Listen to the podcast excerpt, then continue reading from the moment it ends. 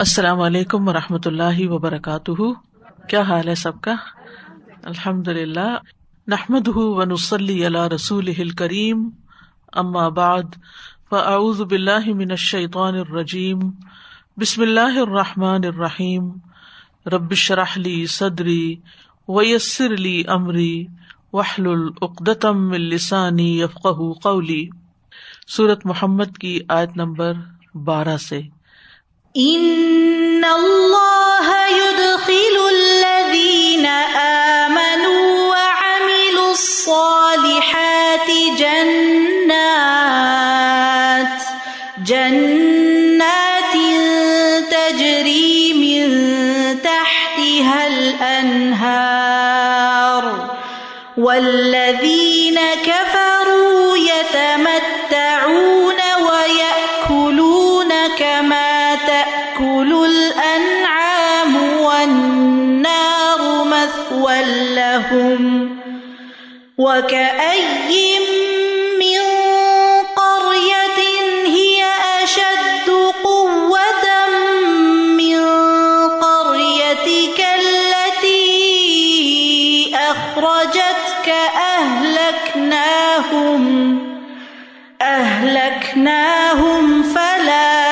ناصر لهم أفمن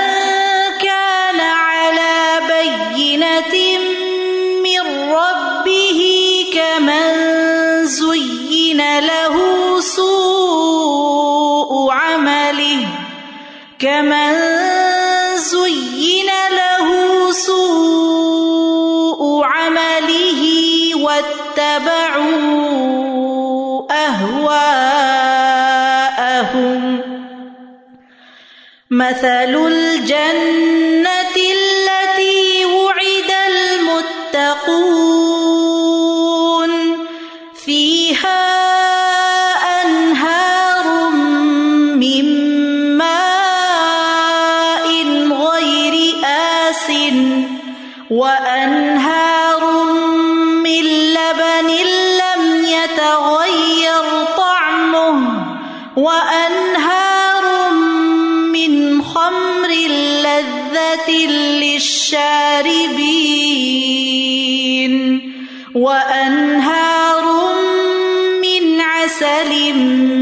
مصفى ولهم فيها من كل الثمرات ومغفرة من ربهم كمن هو خالد في النار وسقوا ماء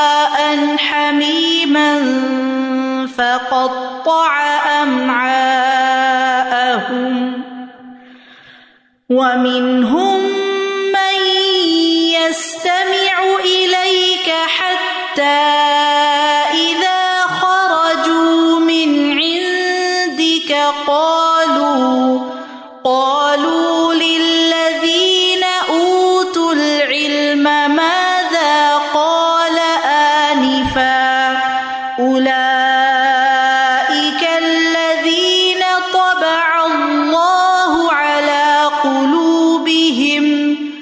واتبعوا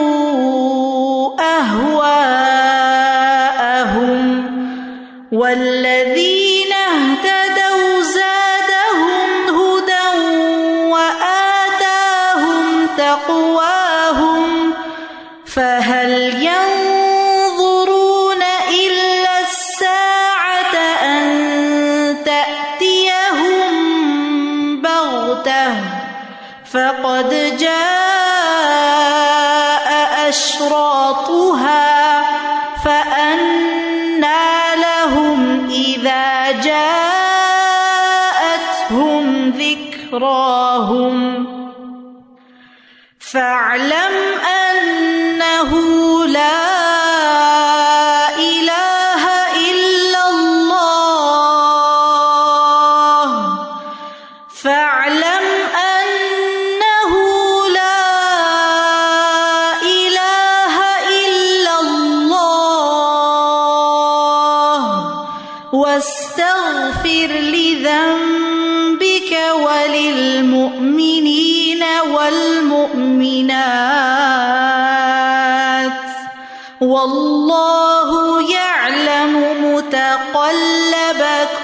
ومثواكم. آیت نمبر بارہ سورت محمد ان اللہ يدخل الذین آمنوا وعملوا الصالحات جنات تجری من تحتها الانہار والذین کفروا یتمتعون ویأکلون کما تأکل الانعام والنار مثوى لهم. یقیناً اللہ ان لوگوں کو جو ایمان لائے اور جنہوں نے نیک اعمال کیے ان جنتوں میں داخل کرے گا، جن کے نیچے سے نہریں بہتی ہیں، اور وہ لوگ جنہوں نے کفر کیا، فائدہ اٹھاتے اور کھاتے ہیں، جس طرح چوپائے کھاتے ہیں، اور آگ ان کے لیے رہنے کی جگہ ہے۔ تو یہاں پر اللہ سبحان تعالی ایمان لا کر نیک عمل کرنے والوں کی جزا کے بارے میں بات فرما رہے ہیں کہ اللہ تعالیٰ ان کی عزت و تکریم کرتے ہوئے انہیں ایسے باغوں میں داخل کرے گا جن کے درختوں کے نیچے سے نہریں بہ رہی ہوں گی۔ اور اس کے برعکس وہ لوگ جنہوں نے کفر کیا، ان کی مثال کھانے میں اور دنیا کی زندگی سے فائدہ اٹھانے میں مویشی جانوروں کی طرح ہے، جن کی زندگی کا مقصد چرنے چگنے کے سوا اور کچھ نہیں ہوتا۔ اور جہنم کی آگ ان کا ٹھکانا اور ان کی رہائش گاہ ہے۔ تو اس آئے سے پتہ چلتا ہے کہ اللہ اور اس کے رسول پر ایمان لانا جو ہے، یہ کوئی معمولی کام نہیں ہے۔ اس سے انسان کا حال بھی اور مستقبل بھی بدل جاتا ہے۔ انسان کی دنیا کی زندگی بھی مختلف ہو جاتی ہے اور اس کے ساتھ ساتھ اس کا انجام اور آخری ٹھکانا جو ہے، وہ بھی ان لوگوں سے مختلف ہوتا ہے جو ایمان نہیں رکھتے۔ اور پھر یہاں خاص طور پر آخری ٹھکانے کے بارے میں بات کی جا رہی ہے کہ کس طرح اللہ تعالیٰ ان کو عزت عطا فرمائے گا اور کس طرح ان کے درجات بلند ہوں گے اور کس طرح کی نعمتوں میں ان کو رکھا جائے گا۔ ان کے لیے خاص طور پر باغوں کا ذکر کیا گیا کہ جو ان کے دلوں کو خوش کر دیں گے۔ جنت کا جب بھی ذکر ہوتا ہے، جنت لفظ بھی باغی کے معنوں میں ہے کہ انسان جب اپنی روز مرہ زندگی کے کاموں سے اکتا جاتا ہے تو تفریح کے لیے باغ میں جاتا ہے، خوش ہونے کے لیے باغ میں جاتا ہے۔ تو مومن کی ساری زندگی کام کی زندگی ہوتی ہے، محنت و مشقت کی زندگی ہوتی ہے، دنیا کی زندگی۔ اور پھر آخرت میں جب وہ جائے گا، تو اس کو باغوں میں رکھا جائے گا یعنی خوش کر دیا جائے گا۔ عزت بھی بخشی جائے گی، ان کے دل بھی خوش ہو جائیں گے اور ان کی نگاہیں بھی خوش ہو جائیں گی۔ اور خصوصاً سبزے کے ساتھ ساتھ پانی، تجری من تحت حل انہار اور دوسری طرف، کفار کا انجام جو ہے، وہ اس کے بالکل برعکس ہوگا۔ وہ دنیا کی زندگی میں ایش و عشرت کر رہے ہیں۔ اس لیے یہاں پر ان کی دنیا کی زندگی کا حال بیان کیا گیا ہے کہ وہ جانوروں کی طرح چرنے چگنے کے سوا کوئی کام نہیں کرتے۔ مطلب یہ کہ ان کا سب سے بڑا ہم و غم جو ہے، وہ کھانا پینا ہوتا ہے۔ اور دنیا کے ساز و سامان اور اس کی خوبصورتی اور دنیا کی زینت میں مزے کر رہے ہوتے ہیں، یا تمتا ہونا فائدہ اٹھا رہے ہوتے ہیں۔ تمتو کا مطلب ہے معمولی فائدہ اٹھانا۔ یعنی دنیا میں اگر انسان ساری زندگی پیش و عشرت میں بسر کرے تو وہ بہت تھوڑی ہے آخرت کے مقابلے میں۔ اور یہاں پر کفار کو جانوروں سے تشبیح دی گئی ہے۔ کیونکہ عام طور پر بھی آپ دیکھیں کہ جب انسان، کسی نکمے انسان کو یا کسی معمولی کام کرنے والے انسان کو تانا دیتا تو کہتے کیا تمہاری زندگی ہے؟ جانوروں جیسی زندگی بسر کر رہے ہو۔ تمہارا کام صرف کھانا پینا اور سونا اور ایشو عشرت کرنا ہی ہے، اور تمہیں کچھ نہیں کرنے کو۔ اس کا یہ مطلب نہیں ہے کہ باقی اور کوئی کام نہیں کرتے، لیکن یہاں کمپیرزن آخرت کے مقابلے میں کیا جا رہا ہے۔ یعنی آخرت کے لیے کام کرنے والے بلند مقاصد کے لیے کام کرتے، وہ صرف اس دنیا کے لیے کام نہیں کرتے وہ اس سے آگے کی دنیا کے لیے بھی بڑے کام کرتے ہیں اور سب سے بڑا کام کیا ہے؟ وردوان اللہ اکبر، کہ انسان اللہ کی رضامندی حاصل کرنے کے کام کرے۔ تو یہاں ایک طرح سے ایسے لوگوں کی مذمت کی گئی ہے، کیونکہ وہ اللہ تعالی کی نعمتوں کا فائدہ اٹھا کر اللہ ہی کو بھول جاتے ہیں، اس کا شکر ادا نہیں کرتے۔ پھر اسی طرح یہ ہے کہ مویشیوں کی طرح کھانے سے جو تشبیح دی گئی، وہ یہ بھی ہے کہ ان کے کھانے کے جو ادب آداب ہیں وہ بھی درست نہیں ہے جیسے کھڑے ہو کے کھانا، چلتے پھرتے کھانا، دوسروں کا حق مار کے کھانا، ان کو یہ نہیں پتا ہوتا یہ حلال ہے یا حرام ہے، اپنا ہے یا نہیں ہے۔ اور پھر کھانا پینا زندگی کا مقصد ہی بن جانا، ہر وقت کھانے کی سوچ ہی کا غالب ہونا۔ اور ایش و عشرت کی، کیونکہ صرف کھانے پینے کی بات نہیں ہو یا تمت تعنا کی بات بھی ہو رہی ہے۔ یعنی کھانے پینے کے علاوہ اور جو زندگی میں مزے کی چیزیں ہیں، ان کے حصول کے لیے ہی بھاگ دوڑ کرنا یعنی پیٹ اور شرم گاہ ہی صرف مقصد زندگی بن جائے۔ اور کل آنے والی زندگی میں کیا ہونے والا ہے؟ مرنے کے بعد کیا ہونے والا ہے؟ اس کے بارے میں وہ غافل ہوں۔ یعنی اپنی نفسانی خواہشات پورا کرنے کے بارے میں تو بہت پرٹیکولر ہوں، لیکن آخرت کے بارے میں بے فکر ہوں۔ تو یہاں دو زندگیوں اور دو انجام کو آمنے سامنے لا کر بتا دیا گیا ہے۔ اور سائڈ نوٹ کے طور پر یہ کہ کھانے کو تو مسلمان بھی کھاتا ہے، لیکن مسلمان کے کھانے پینے کے باقاعدہ آداب ہیں جو قرآن و سنت میں اس کو دیے گئے ہیں۔ سب سے پہلی بات یہ کھانے پینے میں جو مومن جس چیز کا خیال کرتا ہے وہ کیا ہے؟ حلال اور طیب کھاتا ہے۔ کیا ہے؟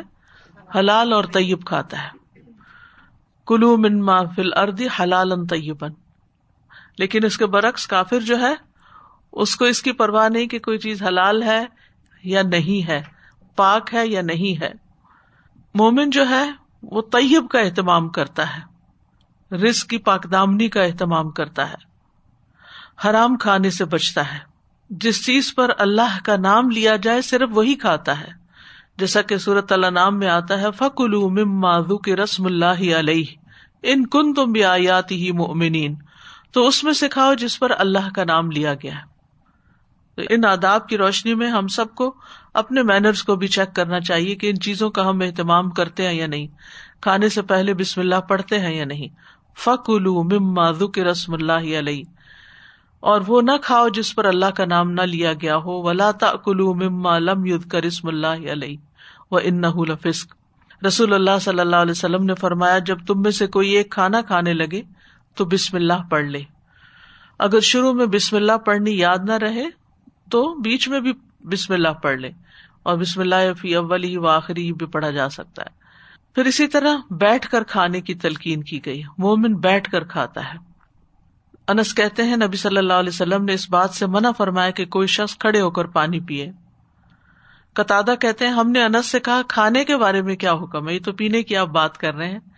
تو انہوں نے کہا، یہ زیادہ شر والا اور زیادہ گندا عمل ہے کہ انسان چلتے پھرتے کھائے یا کھڑا ہو کر کھائے۔ پھر اسی طرح ٹیک لگا کے نہیں کھانا چاہیے۔ یعنی کرسی کی ٹیک ہو یا گاؤں تکیے کی ٹیک ہو یا لیٹ کے کھانا ہو۔ پھر پیٹ کے بل گر کے نہیں کھانا چاہیے، جس سے آج کل عموماً یہ ہوتا ہے کہ لوگ پیٹ کے بل لیٹ جاتے ہیں، سامنے لیپ ٹاپ یا موبائل رکھ لیتے ہیں، ساتھ چپس رکھ لیتے ہیں یا کچھ کھانے کی چیز۔ منہ بھی ڈالتے رہتے ہیں اور ساتھ اپنا کام بھی کرتے رہتے ہیں۔ تو ایک تو الٹا لیٹ نہ منا، اوپر سے الٹا لیٹ کر کھانا منا، تو دونوں چیزیں ہی جانوروں کی مشابت رکھتی ہیں۔ پھر اسی طرح یہ کہ دائیں ہاتھ سے کھانا پینا، اپنے سامنے سے کھانا، پوری پلیٹ میں ہاتھ نہیں مارنا چاہیے۔ پیٹ بھر کے نہ کھانا یعنی بہت فل نہیں کرنا چاہیے۔ کھانے کے بعد برتن کو صاف کرنا چاہیے۔ پھر اسی طرح یہ ہے کہ اونچی آواز میں ڈکار نہیں لینے چاہیے۔ پانی پیتے ہوئے تین سانس میں پینے کی بات کی گئی۔ برتن میں سانس نہیں لینا چاہیے۔ پانی پی کر جب سانس لینے کی باری آئے تو گلاس جو ہے وہ منہ سے ہٹا لیا جائے۔ پھر کھانے پینے میں اصراف سے بچنا چاہیے۔ بہت زیادہ لیوش کھانے اور بہت زیادہ مہنگی چیزیں اس سے بھی پرہیز کرنا چاہیے۔ پھر یہ کہ کھا پی کر الحمد للہ کہنا چاہیے۔ اللہ تعالیٰ اس بندے سے راضی ہوتا ہے جو ایک لکما کھائے اور اس پر شکر ادا کرے یا ایک گھونٹ پیے اور اس پر شکر ادا کرے۔ پھر یہ کہ کھانا کھانے کے بعد اگر کوئی شکر ادا کرتا ہے تو اس کے لیے اتنا اجر ہے جیسے روزہ رکھ کر صبر کرنے والے کے لیے ہے۔ اور پھر یہ کہ ہر وقت کھانے پینے کی ہی فکر نہیں ہونی چاہیے اور کھانا پینا ہماری زندگی کا مقصد نہیں ہونا چاہیے۔ ہماری پرائرٹی کے کاموں میں یا ہمارا پرائم ٹائم جو ہے یا ہماری زندگی کا ایک بڑا حصہ وقت کا جو ہے وہ صرف کھانے پینے کی فکر میں نہیں گزرنا چاہیے۔ ان اللہ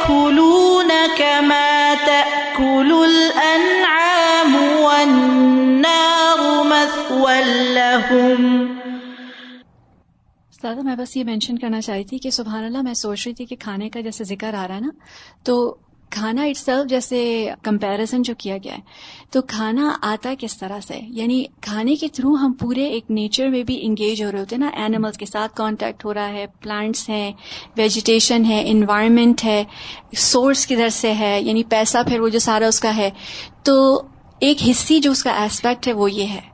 اینڈ دین جو اس کا مانوی ایک طرح سے اسپیکٹ وہ ہے کہ فوڈ کس طرح ہم پہ نظر انداز ہو رہا ہے حلال کی جو اسپرچل یو نو اس پہ اثر ہوتے ہیں فل کر رہے ہیں یا یو نو محدود کر کے کھا رہے ہیں اس سب کا بھی ہم پہ اثر ہے۔ تو کھانا اٹس سو امپورٹنٹ کہ یہ ایک بلیور جو ہے جیسے ایمان کی کانسنٹ کی بات ہوئی تھی کہ ہم انٹرنلی اور ایکسٹرنلی کیسے اس کو ڈسپلے کرتے ہیں اپنے ایمان کو۔ لائک کھانا اس کی ایک بہت ہی پرائم سی یا بہت ہی کلیئر اگزامپل ہے۔ اور ہر شخص کی ضرورت بھی جی۔ کوئی شخص اس تجربے سے گزرے بغیر رہ نہیں سکتا۔ جی۔ اور پھر یہ کہ مقصد کے تحت یعنی مومن ایسے نہیں کہ بس بغیر اس کے بس کر رہے ہیں، جیسے آپ نے کہا کہ کھانا ایک سوچ سمجھ کے کہاں سے آ رہا ہے، کہاں سے جا رہا ہے ایوری تھنگ کو مد نظر رکھتے ہوئے and just makes it self the کھانے کی چیز کو the whole you know mindful پوری ایک ایکسرسائز بنا دیتا ہے، سبحان اللہ۔ سزا میں یہ سوچ رہی تھی کہ یہاں کھانا کھانے کے طریقے پہ بھی بات ہوئی نا جیسے کل الانعام۔ تو انسان کی شخصیت کی ترجمانی بھی کرتا ہے اس کا کھانے پینے کا اسٹائل کافی حد تک۔ کل اتفاق سے رات میں والدہ کے گھر جانا ہوا تو میں وہاں بچوں کو دیکھ رہی تھی کہ کون کون بچہ کس کس طرح سے کھانا کھا رہا تھا۔ تو واقعی میں پھر سوچنے لگی کہ ہر بچے کا جو کھانا کھانے کا طریقہ ہے پھر میں ان کی شخصیت کے بارے میں سوچ رہی تھی۔ تو وہ بالکل ویسے ہی ہوتے ہیں۔ جو ہیسٹی بچے ہوتے ہیں ان کا کھانا کھانے کا طریقہ ویسے ہی ہوتا ہے۔ اور کچھ بچے بڑے اہتمام کے ساتھ اور بہت سکون سے تحمل کے ساتھ کھاتے ہیں۔ ان کی شخصیت پھر بالکل ویسے ہی نظر آ رہی ہوتی ہے۔ سبحان اللہ حصی اور مانوی دونوں ہی اعتبار سے کھانا کھانا انسان کی شخصیت پہ بہت زیادہ اثر ڈالتا ہے۔ آیت نمبر تھرٹین۔ وَكَأَيٍّ مِّن قَرْيَةٍ هِيَ أَشَدُّ قُوَّةً مِّن قَرْيَتِكَ الَّتِي أَخْرَجَتْكَ۔ اہلک نہ ہم فلا ناصر لہم۔ اور کتنی ہی بستیاں ہیں جو تیری اس بستی سے قوت میں زیادہ تھی جس نے تجھے نکالا۔ ہم نے انہیں ہلاک کر دیا، پھر کوئی ان کا مددگار نہ تھا۔ آپ کی بستی سے مراد مکہ ہے، جہاں سے آپ کو نکال دیا گیا تھا۔ اور مختلف بستیوں سے مراد قوم عاد، قوم سمود اور دیگر بستیاں جن کے نام بھی ہمیں نہیں معلوم، جن کو اللہ تعالیٰ نے مختلف طرح کے عذابوں سے تباہ کر دیا۔ فلاح ناصر الحم ان کے لیے کوئی مددگار نہیں تھا کہ انہیں اللہ کے عذاب سے بچا سکتا۔ یعنی نبی صلی اللہ علیہ وسلم کو خطاب ہے کہ بہت سی بستیوں والے، آپ کی بستی یعنی مکہ والوں سے زیادہ قوت والے تھے، جس کے رہنے والوں نے یعنی مکہ والوں نے آپ کو نکال دیا اور آپ کو تکلیفیں دی اور آپ کو قتل کرنے کی سازشیں کی۔ لیکن الٹا انہیں پر ببال آیا تو پچھلے اقوام کو بھی اللہ تعالیٰ نے تباہ کیا اور یہاں دھمکی دی جا رہی ہے کہ اگر یہ لوگ باز نہیں آتے تو یہ کچھ زیادہ قوت نہیں رکھتے اللہ کے مقابلے میں۔ کوئی ان کا مددگار نہیں ہوگا، کوئی ان کو چھڑا نہیں سکے گا اگر ان کی پکڑ آ گئی۔ اور پھر یہ ہے کہ یہ تو دنیا کا عذاب ہے، جس سے کوئی چھڑا نہ سکا تو آخرت کے عذاب میں بھی کوئی ان کا مددگار نہ ہوگا۔ یعنی قیامت کے دن جب جہنم سامنے کھڑی کر دی جائے گی، تو ان کو اللہ کے عذاب سے چھڑانے کے لیے کوئی مددگار نہیں ہوگا۔ تو یہاں بیسیکلی نبی صلی اللہ علیہ وسلم کو صبر کی تلقین کی گئی ہے اور مشرقین کے لیے دھمکی ہے۔ یعنی آپ صلی اللہ علیہ وسلم کو کہا جا رہا ہے کہ آپ صبر کیجیے کہ آپ کو اس شہر سے نکال دیا گیا جس سے آپ محبت کرتے تھے۔ اور مشکین کو کیا کہا جا رہا ہے کہ اگر انہوں نے توبہ نہ کی اور اپنی حرکتوں سے باز نہ آئے تو ان کو بھی ویسا ہی عذاب پکڑے گا جیسے پچھلی قوموں کو پکڑ لیا۔ لیکن الحمد للہ اہل مکہ میں سے بہت سے لوگوں نے توبہ کر لی تھی اور اسلام میں داخل ہو گئے تھے۔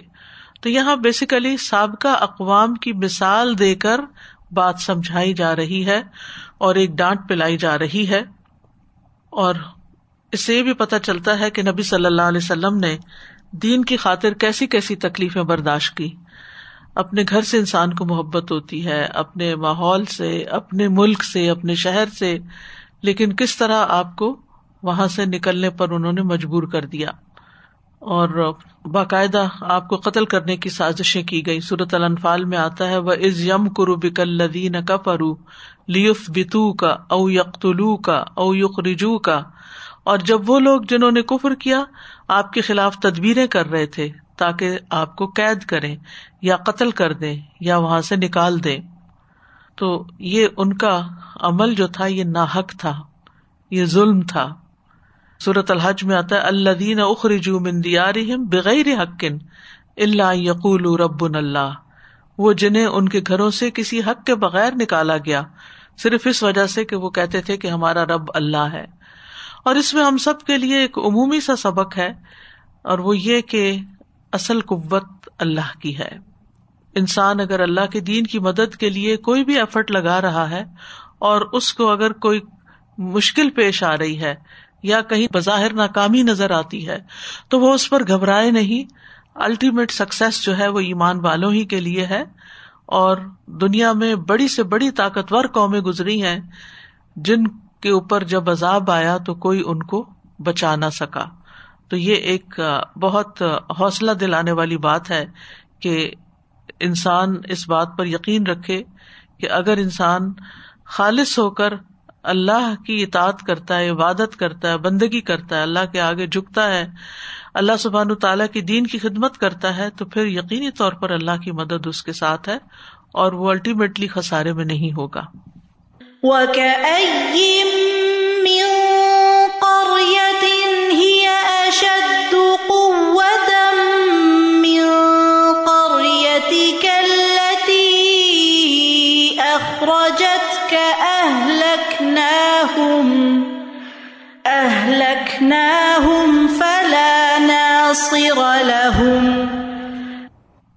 استاذہ جی ابھی جیسے آپ نے فرمایا نا کہ اہل مکہ نے توبہ کر لی تو اس وجہ سے پھر عذاب سے وہ لوگ بچ گئے۔ جی ہاں۔ ورنہ پھر اس بستی کا اور ویسے بھی اللہ سبحانہ تعالیٰ کی حکمت تھی کہ اب دین مکمل ہو اور یعنی کہ اگر خدا نخواستہ سارے اہل مکہ کو تباہ کر دیا جاتا اور صرف چند لوگ بچتے ہیں ایمان والے تو پھر دین آگے کیسے بڑھتا؟ کیونکہ آپ آخری نبی تھے۔